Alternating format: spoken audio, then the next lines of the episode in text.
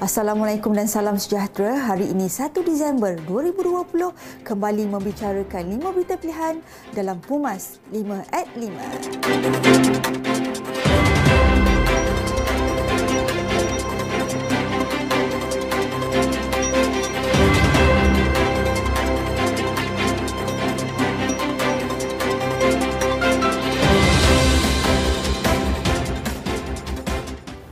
Hasrat untuk mengadakan pilihan raya umum ke-15 sebaik saja pandemik COVID-19 berakhir disifatkan sebagai keputusan yang tepat bagi mendapatkan mandat baharu daripada rakyat. Timbalan Presiden AMNO Datuk Seri Muhammad Hassan berkata majoriti tipis yang ada di pihak pemerintah ketika ini menyebabkan ia sering dipersoal dan keadaan itu tidak baik bagi sesebuah kerajaan kerajaan tidak seharusnya terlampau berfikir tentang politik apabila mendapat mandat baharu nanti menang atau kalah itu biasa kerana rakyat yang akan menentukan sama ada cepat ataupun lambat. Rakyat sudah sedar bahawa kerajaan dengan majoriti yang tipis tidak akan mendatangkan kebaikan kepada rakyat. UMNO sebagai tulang belakang Barisan Nasional harus bersedia menarik hati masyarakat luar bandar dan separuh bandar agar memberikan sokongan kepada parti.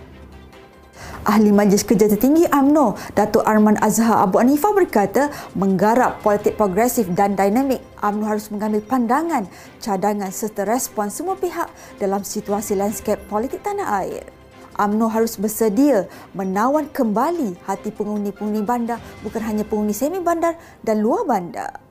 Respon rakyat dan akar umbi kini sudah kembali menyatakan sokongan kepada AMNO untuk terus kekal kukuh dan majoriti mahukan 40% calon muka-muka baru dalam PRU 15 akan datang kerjasama kepunyaan lama dan baru dalam pengukuhan parti serta negara amatlah ditunggu-tunggu oleh pendukung parti dalam suasana politik baru dan berharap supaya kepunyaan AMNO sama ada yang baru maupun yang lama dapat mengkaji pelbagai sudut serta pandangan sebelum menghadapi PRU yang ke-15 ahli AMNO diingatkan agar berhati-hati dengan permainan musuh yang tidak nampak dengan jelas di samping usaha berterusan untuk memperkukuhkan ukhuwah demi kembali berkuasa atas sebuah perjuangan. Ahli Majlis Kerja Tertinggi AMNO, Datuk Muhammad Razlan Rafi'i berkata, sebagai parti politik, AMNO perlu sentiasa memberikan kenyataan dan tidak ada yang boleh menutup mulut untuk memberikan penjelasan.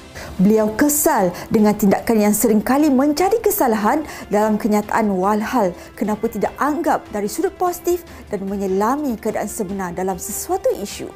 Selain bersiap sedia untuk berhadapan dengan pembangkang, kita juga perlu berhadapan dengan musuh yang paling hampir iaitu diri kita sendiri. Oleh itu, buanglah prasangka di kalangan kita yang boleh merosakkan keutuhan parti. Pemuda UMNO mendesak kerajaan segera campur tangan menghentikan segala proses serta membatalkan keputusan pelupusan anak-anak syarikat tabung haji Plantation Berhad agar kepentingan lebih 9.4 juta pendeposit tabung haji dapat dijaga dan dipertahankan. Ketuanya Datuk Dr. Ashraf Wajdi Rizki berkata pemuda UMNO tidak berganjak dengan pendirian supaya sebuah Suruhanjaya Siasatan Diraja ditubuhkan bagi menyiasat dan membongkar segala penyimpangan dan sebarang salah laku dalam tabung haji yang sering dibangkitkan sejak zaman Pakatan Harapan. Sejak zaman kerajaan PH lagi, pemuda UMNO telah membuat pendedahan termasuklah pada 24 Januari 2020 setelah mendapati proses penjualan saham bernilai RM170 juta untuk dua anak syarikat THP iaitu Bumi Suria Venture Sendirian Berhad dan Maju Warisan Mas Sendirian Berhad kepada syarikat swasta Tamaco Plantation Sendirian Berhad mencetuskan banyak keraguan dan persoalan. Menurutnya, penjelasan THP mengenai perkara itu masih tidak memuaskan dan menggesa kerajaan menghentikan penjualan aset berkenaan. Kelulusan rang undang-undang perbekalan 2021 peringkat jawatan kuasa bagi Jabatan Perdana Menteri menerusi undi belah bagi membuktikan bahawa pembangkang tidak mempunyai majoriti seperti yang sering didakwa. Ahli Parlimen Arau Datuk Seri Syahidan Kasim berkata keputusan tersebut telah membuktikan dakwaan Ketua Pembangkang yang juga Ahli Parlimen Port Dickson Datuk Seri Anwar Ibrahim kononnya mempunyai majoriti yang kukuh untuk menubuhkan kerajaan adalah tidak benar. Kenyataan Ketua Pembangkang bahawa beliau mempunyai bilangan yang cukup untuk menjadi Perdana Menteri adalah tidak benar dan merupakan satu pernyataan yang tidak betul kepada Yang di-Pertuan Agong dan juga kepada rakyat Malaysia. Syahidan yang juga ahli majlis kerja tertinggi UMNO menggesa pembangkang menyokong bajet yang sedang diperbahaskan di Dewan Rakyat demi kepentingan rakyat dan negara.